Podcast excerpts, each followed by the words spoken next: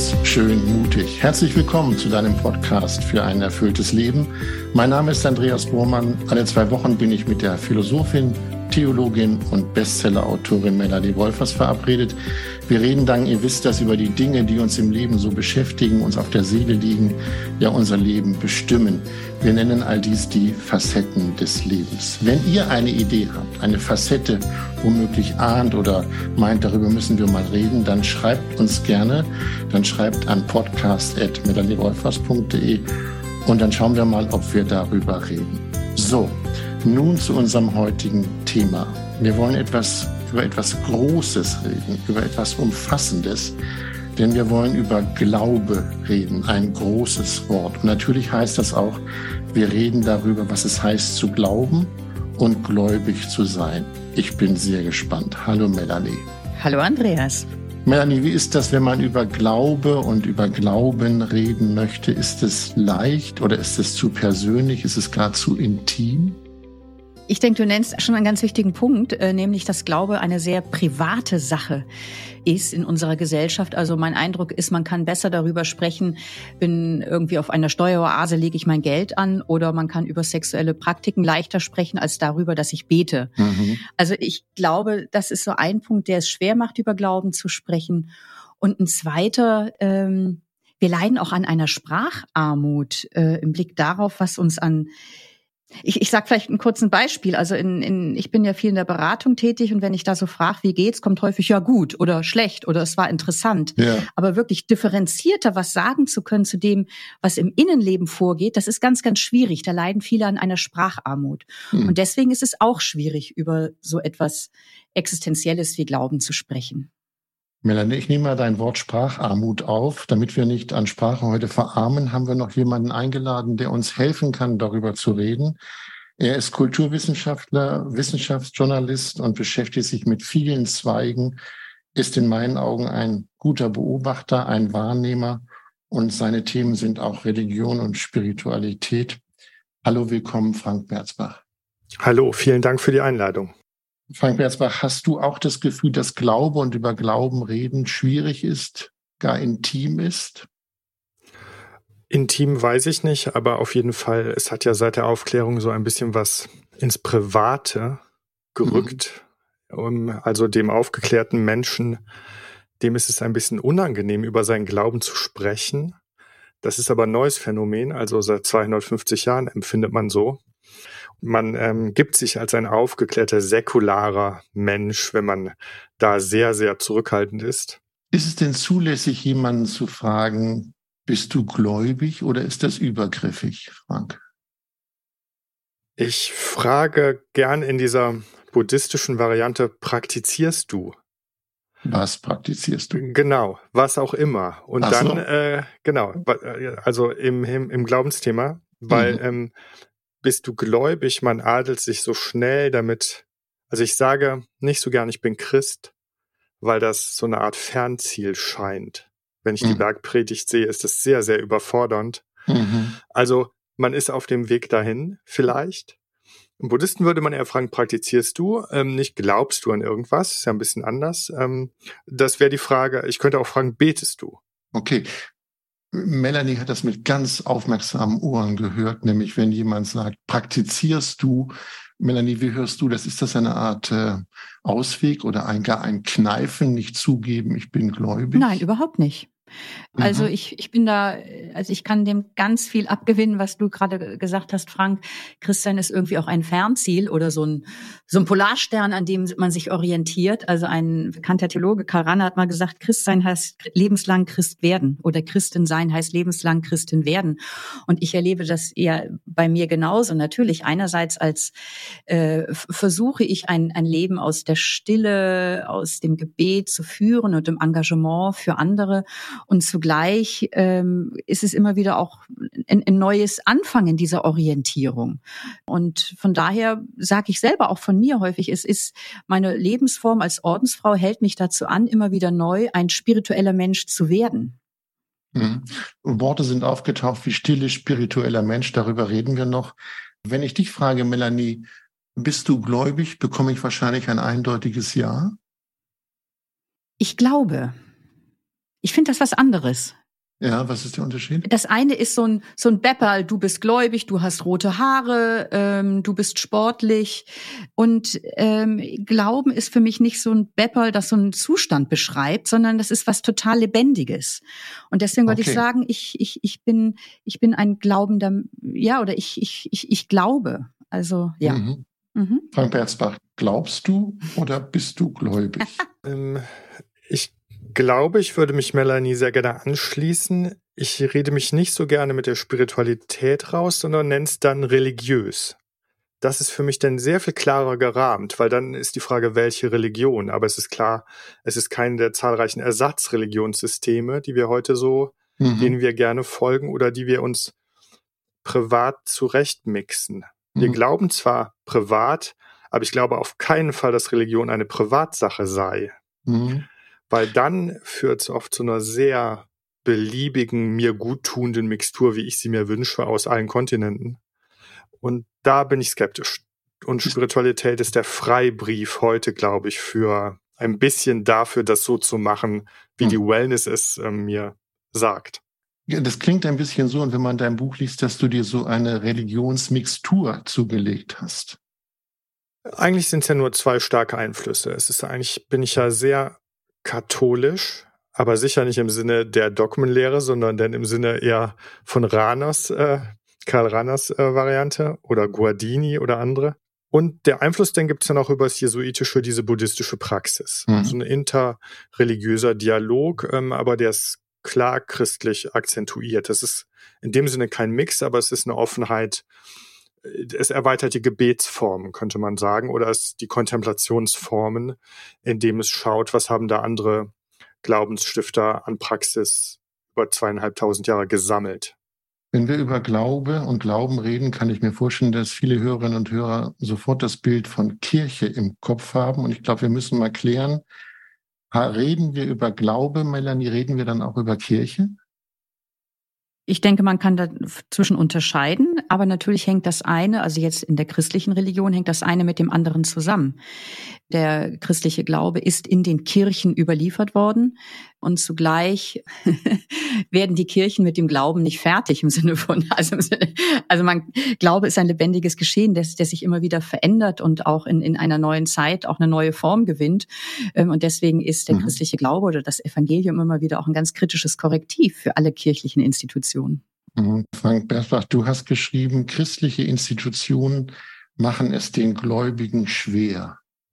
Inwiefern? Ja, im Sinne von der Gegenwart einer Amtskirche, die sich sehr ans alte Kirchenfürstentum klammert, machen sie es vielen tatsächlich im Moment schwer, weil sie sich nicht den Fehlern stellen, so wie ich das für nötig halte.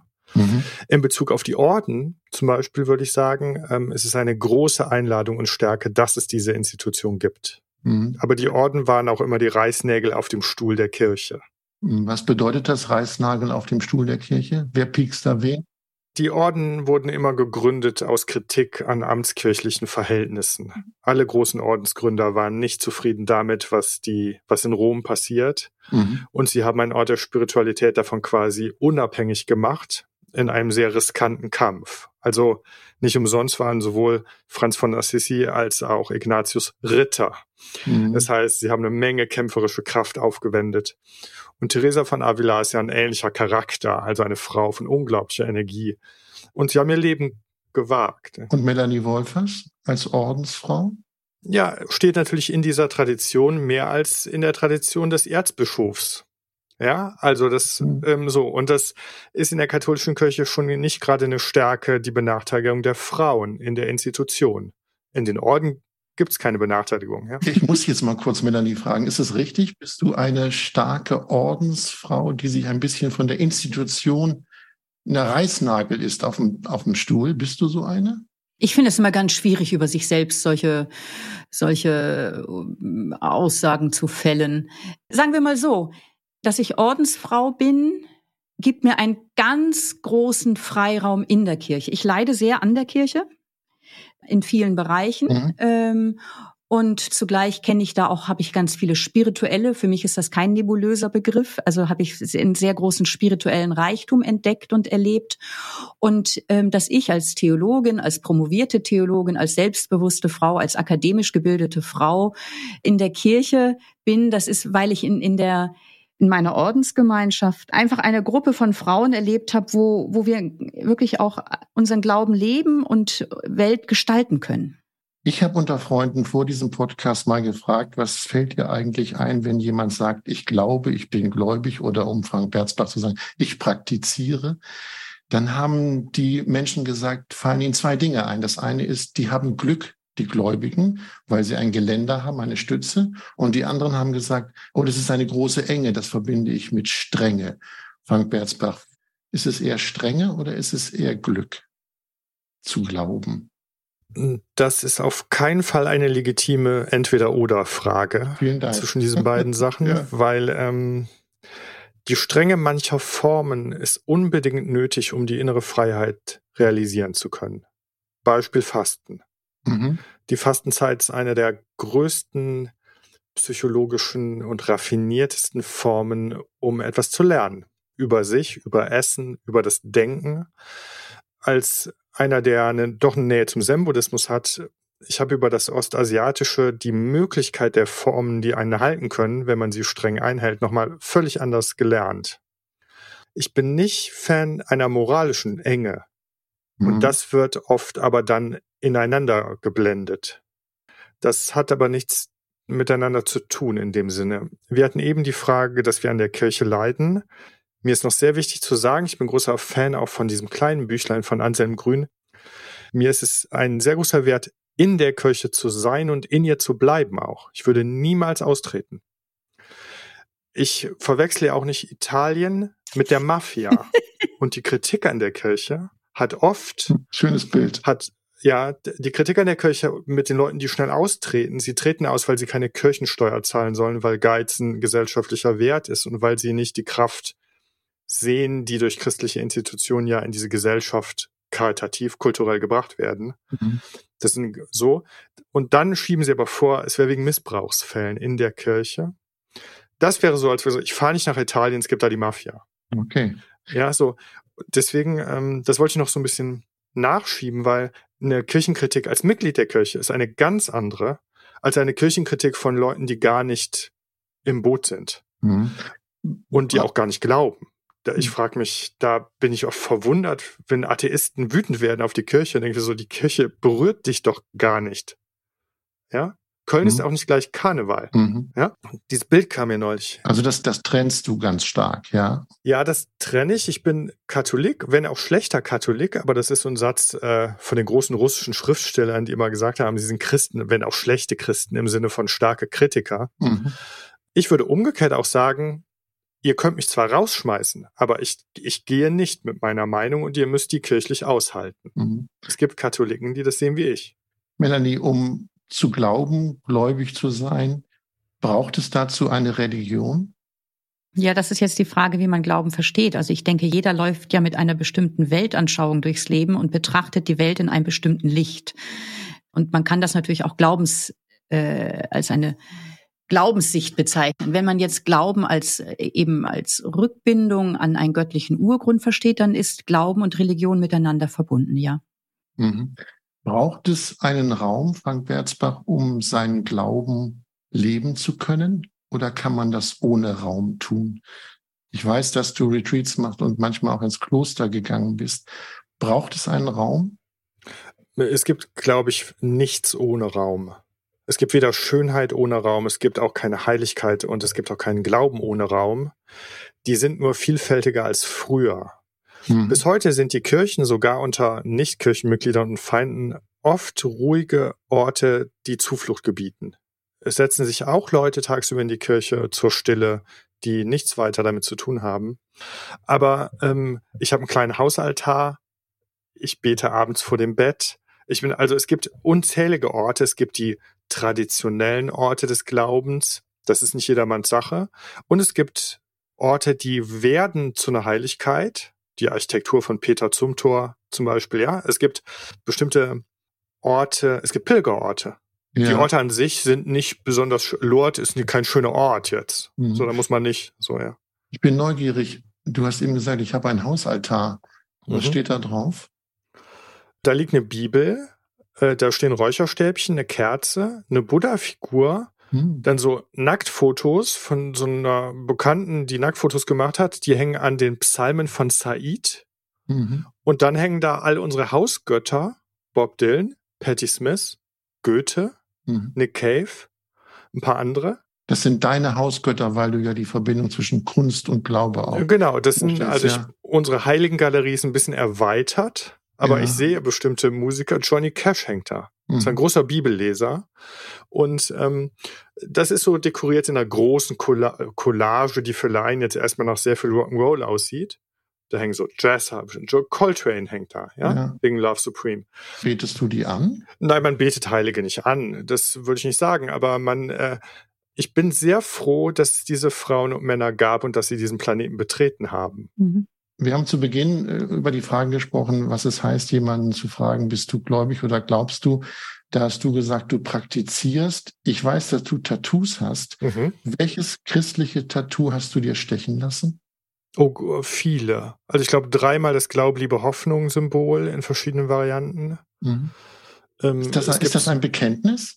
Ja, ganz stark. Die Kardinaltugenden, das sind die christlichen Kardinaltugenden. Und das ist ein ganz starkes Bekenntnis. Ich habe nur Tätowierungen, die mit Religion zu tun haben oder mit Rockmusik. Das sind so die beiden sakralen Elemente auf meinem Körper.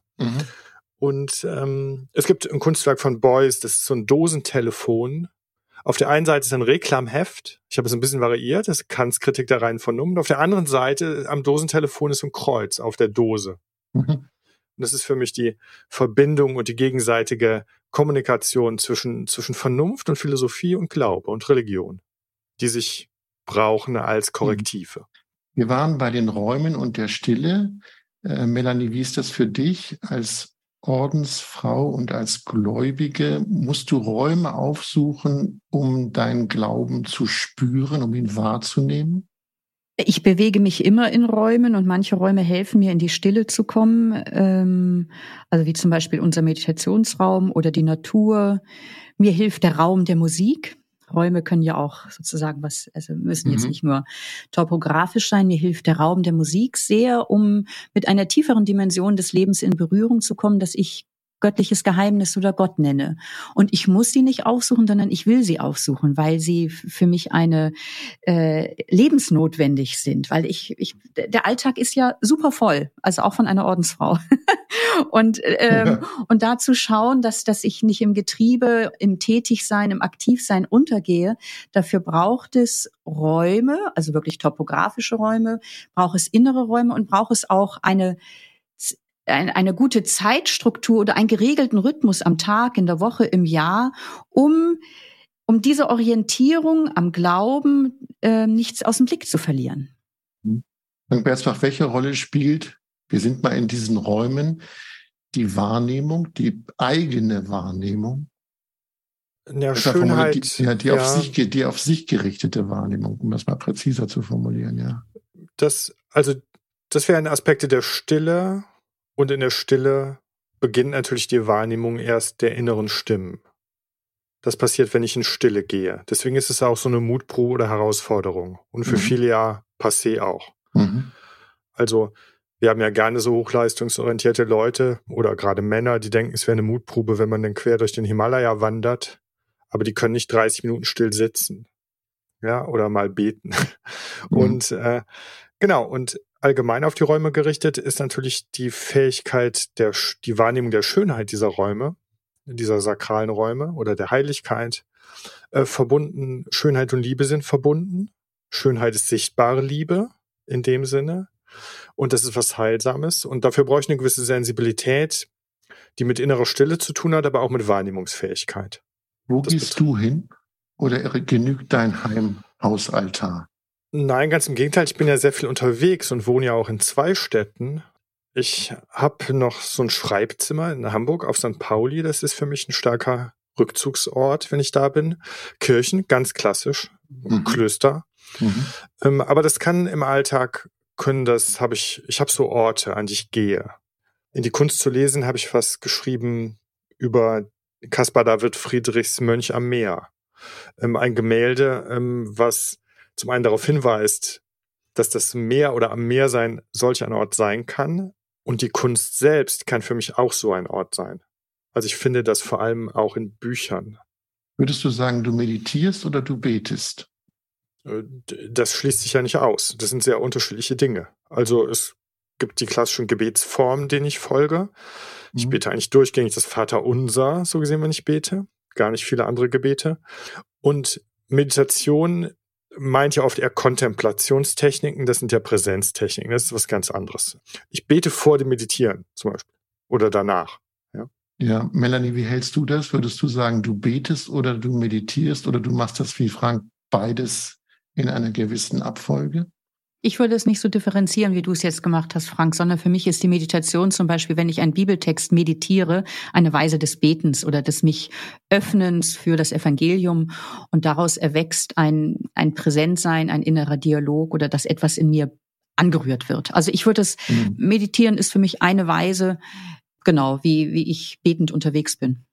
Frank, du hast geschrieben in deinem Buch Glaube verändert, und jetzt kommt die Formulierung, die ich sehr schön finde, die Rahmung des gleichen Lebens. Also ich habe das Bild meines Lebens vor mir und bekomme einen anderen Rahmen. Inwiefern verändert Glaube diese Rahmung?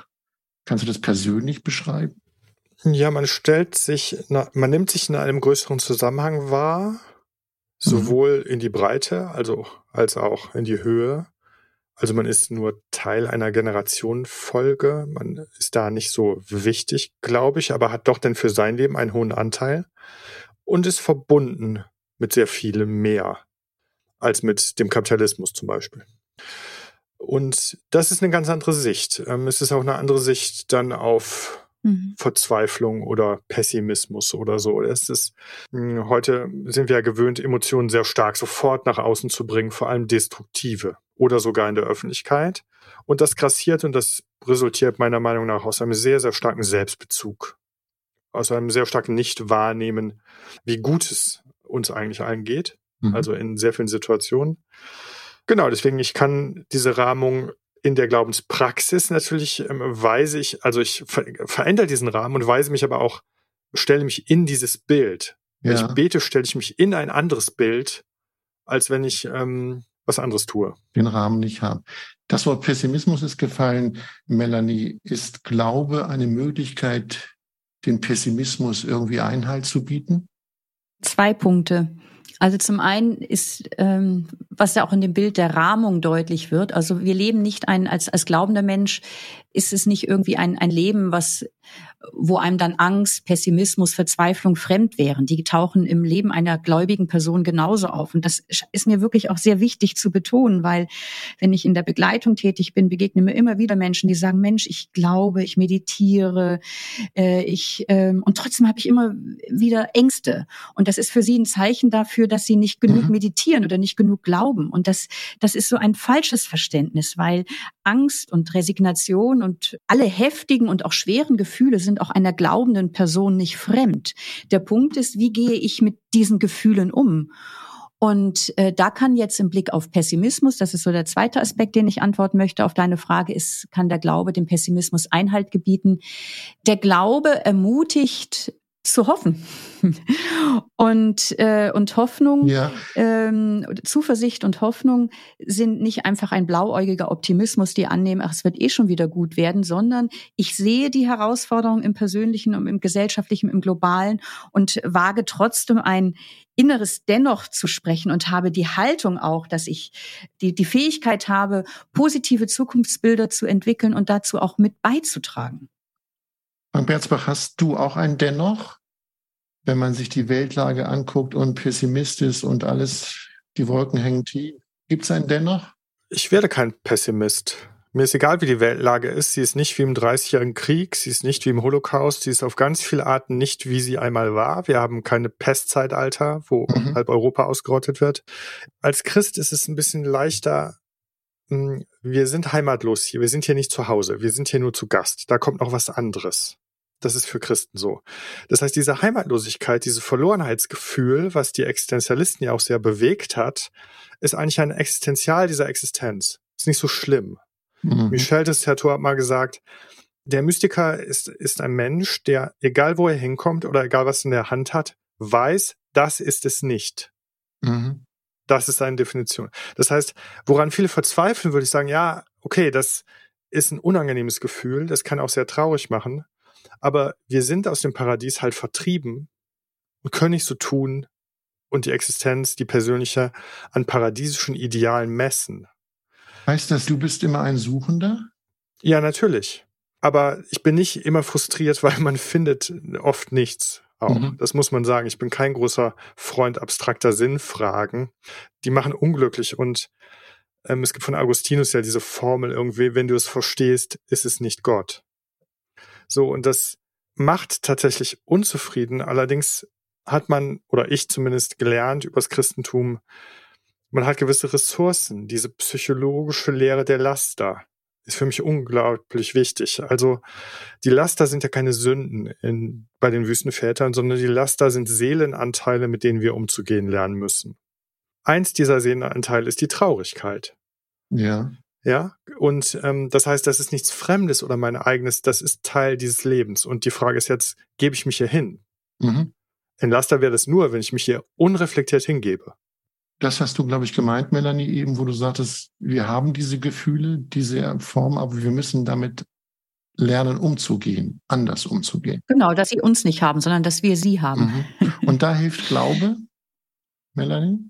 Ja, da hilft Glaube, da hilft, dass zum Glauben gehört auch eben immer wieder dieses regelmäßige Innehalten. Das zieht sich ja durch alle Podcast-Folgen, wenn wir miteinander sprechen, immer wieder auch so diese Kultur des Innehaltens, der Introspektion, also so die eigene Innenwelt wahrnehmen lernen, weil dann erst dann kann ich mit ihr auch bewusst umgehen und schauen, woraufhin möchte ich meine Impulse ausrichten und meine Gefühle und wem gebe ich jetzt Raum und was zügle ich auch. Mhm. Frank, du sagst, das Christentum ist die Religion der Hoffnung.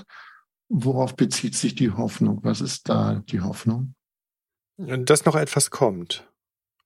Und dass es, egal wie schlimm es wird, eventuell, dass ich am Ende nach meiner Liebe gefragt werde und vielleicht Gnade erfahre. Mhm. Und das ist in einem Kapitel, das unterscheidet es tatsächlich enorm vom Buddhismus, weil im Buddhismus, das ist psychologisch gedacht, wird die Hoffnung sehr stark abgelehnt, als eine Illusion, auf die ich mich lieber nicht verlassen soll. Das ist im Buddhismus aber bei einer zyklischen Wiedergeburtsvorstellung auch ein bisschen eine andere Sichtweise darauf. Im Christentum, also ich glaube, ich könnte nicht ohne Hoffnung leben. Also das fände ich wirklich, dann wären beide Seiten schwarz, so wenn es die nicht gäbe. Frage: Wie ernährst du deine Hoffnung? Es gibt ja auch hoffnungslose Momente oder Situationen. Durch Kraftvergeudung, also durch Anstrengung. Also wie sieht das praktisch aus? Wie ist das praktisch? Ich habe meine Mission als Autor. Ich schreibe Bücher, die quasi das Ziel haben, dass Menschen innehalten. Mhm. Auf verschiedenste Art. Mhm. So, ich möchte keinen bekehren, ich möchte auch keine Ratgeber verfassen, aber ich möchte Leute durch meine Gedanken und meine Erfahrungen zum Innehalten motivieren. Mit der Mission, es lohnt sich. Melanie, möchtest du das auch? Ja. Innehalten und unmittelbar verbunden. Ich bin davon überzeugt, im Leben eines jeden Menschen schlummert ein unendlicher Reichtum. Und den zu entdecken, aus dem heraus auch dann das Leben, aus dem Innehalten heraus das Leben zu gestalten. Und das heißt eben immer auch in Verantwortung für die Mitmenschen und für unsere Gesellschaft. Also das ist eine Polarität, das Innehalten und die Aktivität. Und das eine braucht das andere. Teilst du denn das, was Frank gesagt hat, mit der Hoffnung, da kommt noch etwas? Ja. Was kommt denn in deinen Augen, Gedanken, in deiner Seele? Was kommt noch? Was jenseits dieser Zeit sein wird, das weiß ich nicht, aber alle biblischen Hoffnungsbilder kommen darin überein und wir können ja eh immer nur vom Glauben in Bildern sprechen, geschweige denn von dem, was noch kommen wird, jenseits unseres Zeitkosmos. Alle biblischen Hoffnungsbilder kommen darin überein, ich sag's mal so, dass unser endliches Leben mit seiner Schönheit und mit seinem Schrecken im Unendlichen geborgen sein wird. Melanie und Frank, ihr habt etwas gemeinsam, ihr habt mehrere Dinge gemeinsam, aber ihr habt das Wort Freiheit für euch auf die Fahne geschrieben. Du schreibst den großen Satz, Frank, der wahre Glaube führt in die Freiheit. Und Melanie hat ein Buch geschrieben, Glaube, der nach Freiheit schmeckt. Wo ist der Zusammenhang zwischen Glaube und Freiheit, Frank? Wir hatten eben das Thema Angst und Kierkegaard hat ja mal gesagt, die Angst ist die Wirklichkeit der Freiheit. Und Ängste haben mit Glauben zu tun, weil ich glaube, also die Religion kann Ängste minimieren. Und wenn man Ängste minimiert, minimiert man auch sekundäre Emotionen, sowas wie Aggression oder so. Mhm. Ja, also wir haben ja viel ich glaube, die meisten Probleme resultieren daraus, dass die Menschen sehr, sehr viel Angst haben, die sie sich dann aber nicht eingestehen. Und dann kommt es zu so einer Projektion, dann sind andere schuld daran, eventuell.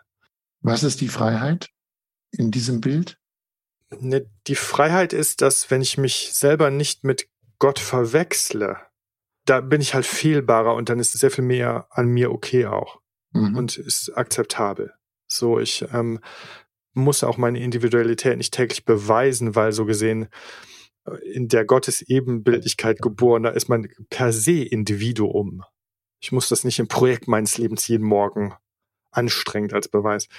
Nicht, dass mir das alles jeden Tag gelingt, emotional, aber ich bete dafür oder bedanke mich dafür, dass es mir auch immer wieder mal gelingt. Melanie, du hast mit Andreas Knapp gemeinsam das Buch geschrieben, Glaube, der nach Freiheit schmeckt. Wie verbindest du Glaube mit Freiheit?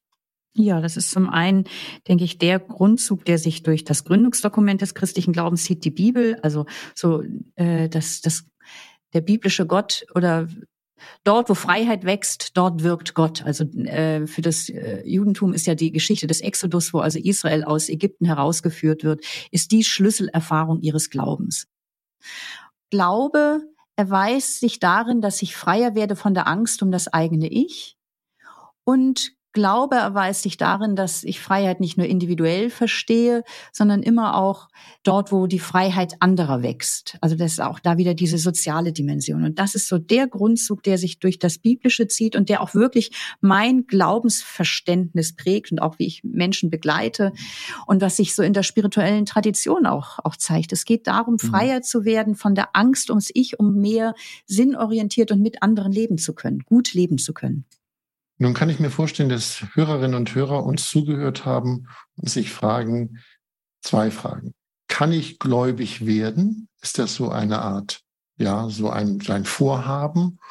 Oder bin ich womöglich gläubig und weiß das gar nicht? Frank Berzbach, kann es sowas geben?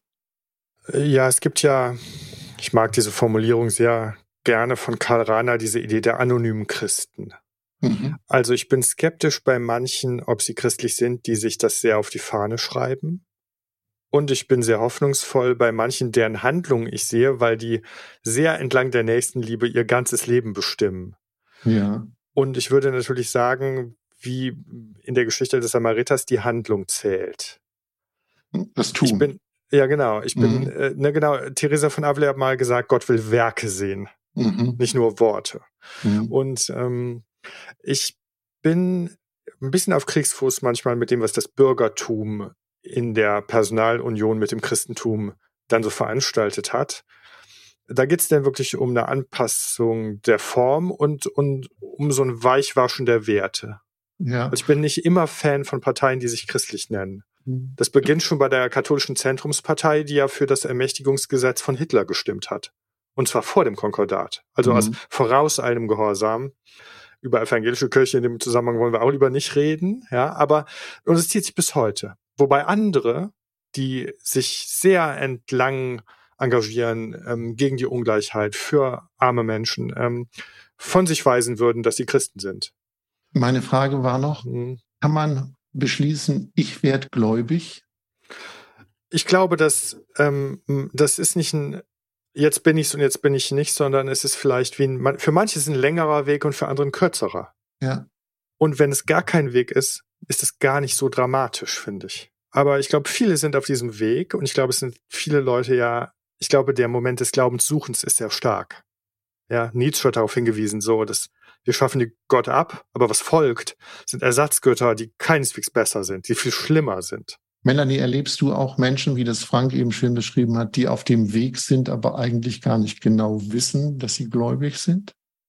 Ja, und ich hätte genau mit dem gleichen Zitat geantwortet wie Frank, von den anonymen Christen, also oder wie man es eben sozusagen aus christlicher Perspektive deuten kann. Also wenn ich Glauben wird ja häufig verstanden als, also wenn man von außen auf Glaubende schaut, naja, die halten irgendwas für wahr und je abstruser, umso gläubiger sind sie. Aber das meint Glauben ja nicht, sondern Glauben lässt sich eigentlich beschreiben als Vertrauen.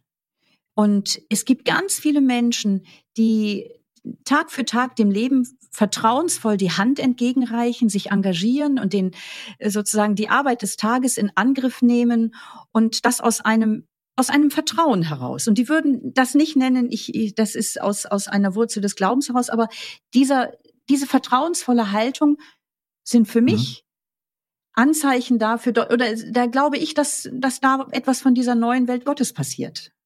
Also von daher sind ganz viele Menschen suchend unterwegs, nehme ich wahr, würden für sich nie in Anspruch nehmen, ich bin gläubig und ich bin religiös. Und doch aus meiner Sicht als Christin würde ich sagen, ja, und da passiert etwas von dem, was ich als Christin als Gottes neue Welt bezeichne oder dass da Gottes Geist am Wirken ist. Zum Schluss unseres Gesprächs, Frank Berzbach, hast du heute noch ein Ritual, was sich auf deinen Glauben bezieht? Wirst du noch ein Ritual pflegen? Ja, ich bete in der Regel morgens und abends. Ja. Das ist das Ritualhafte an sich. Und ansonsten versuche ich, viele Dinge, die ich zu tun, auch im Rahmen von Arbeiten, mir irgendwie zu rahmen. Also zum Beispiel, wenn ich viel Lektüre habe, mache ich das in 35 Minuten Häppchen. Mhm. Also ich versuche, so die 35 Minuten sind dann 100% ungestört, nur Lektüre, und dann mache ich eine kleine Pause. Und das sind immer kleine Rahmungen. Manchmal mache ich das akustisch mit Klangschalen oder so. Oder je nachdem. Man braucht, wenn man schwächer ist, mehr die Form, als wenn man sehr stark ist. Mhm. Ja, das heißt, du brauchst die Form. Genau, ich brauche die Form mal mehr, mal weniger. Ja, okay. Aber ich habe sehr schlecht geschlafen, und dann brauche ich stärkere Form, damit mich das trägt. Ja, es gibt diese Idee von, wenn du stark bist, prägst du die Form, und wenn du schwach bist, prägt die Form dich. Mhm. Ja, es gibt so diese Idee. Und das versuche ich in meinem kleinen Alltag zu machen. Die Idee würde ich gerne mal Melanie zuspielen. Wie ist das mit der Idee wunderbar. Der Stärke? Wunderbar. Prägt sie dich? Oder wie ist beides. Das? Ja, beides. Beides. Also ich habe mal einen Satz in einer Podcast-Folge gesagt, der hat dir erstmal gar nicht geschmeckt, Andreas. Daran erinnere ich mich jetzt, wo du jetzt das sagst, Frank. Nämlich, es gibt im Ordensleben diesen Satz, halte die Ordnung und die Ordnung hält dich. Genau. Und das hilft gerade, also so, wenn ich in meiner Kraft bin, dann schaffe ich die Dinge, die mir wichtig sind, auch zu leben. Wenn ich aber nicht in meiner Kraft bin, weil ich irgendwie krank bin oder weil es ein schwerer Konflikt mich belastet oder was auch immer, weil ich schlecht geschlafen habe, dann hilft die Ordnung, zum Beispiel bei uns in meiner Gemeinschaft, dass wir morgens das gemeinsame Morgengebet haben, die Ordnung einer persönlichen Meditationszeit, hilft die Ordnung, dem treu zu bleiben, was mir wichtig ist. Und wenn ich mich daran festhalte, ist das wie so ein Geländer, das mir hilft, dem treu zu bleiben, worauf es mir in meinem Leben ankommt. Und das ist Freiheit. Danke euch beiden. Es war hochinteressant. Ich glaube, es gibt viel zu denken für unsere Hörerinnen und Hörer. Und man kann ja beim Podcast immer noch mal zurückspulen, falls man irgendwas noch mal hören möchte. Und darf ich da jetzt einfach reingrätschen? Ja. Weil wir haben ja ganz viel, du hast den Titel noch gar nicht genannt von Franks Buch. Das genau, weil das ist ja, wir haben ja uns ganz viel darauf bezogen, was ich auch mit großer Inspiration auch gelesen habe, das Buch von Frank. Ich wollte erstmal euch Tschüss sagen und dann mache ich die ganzen Formalien und so weiter. Ja, okay, aber jetzt ist das auch schon drin. Es war mir eine Freude, Frank Berzbach und Melanie Wolfers. Macht es gut, einen schönen Tag und Melanie, bis bald. Ciao, danke. Na? Tschüss, ciao.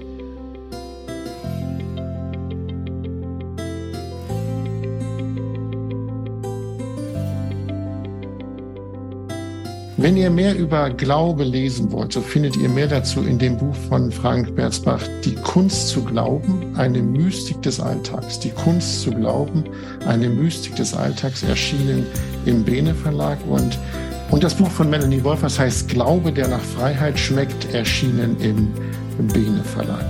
Wollt ihr ganz schön mutig nicht verpassen, dann abonniert doch den Podcast in einer App eurer Wahl. Wir freuen uns auch über Lob, Kritik und viele, viele Sternchen. Schreibt uns gerne, und bei Spotify könnt ihr sofort einen Kommentar hineinschreiben. Der Podcast, was euch beschäftigt oder was euch auf der Seele liegt, der Podcast ganz schön Gutes ist für euch. Und wenn ihr ein Thema habt, ja, etwas erlebt, worüber ihr mal reden wollt, dann schreibt uns podcast@melaniewolfers.de. Und alle Informationen zu Melanie, das ist klar, findet ihr auf ihrer Website melaniewolfers.de. So viel für heute. Es gibt viel zu denken. In 2 Wochen sind wir wieder für euch da. Dann heißt es ganz schön mutig. Tschüss, macht's gut.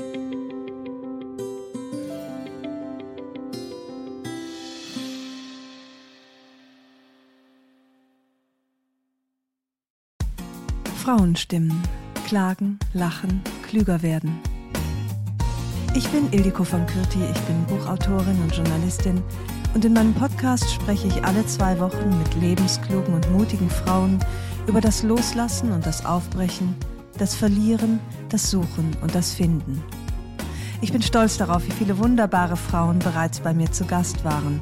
Unter ihnen Stefanie Stahl, Maria Furtwängler, Annika Decker oder Gerburg Janke. Und ich freue mich auf alle, die noch kommen. Ihr könnt Frauenstimmen überall dort hören, wo es Podcasts gibt.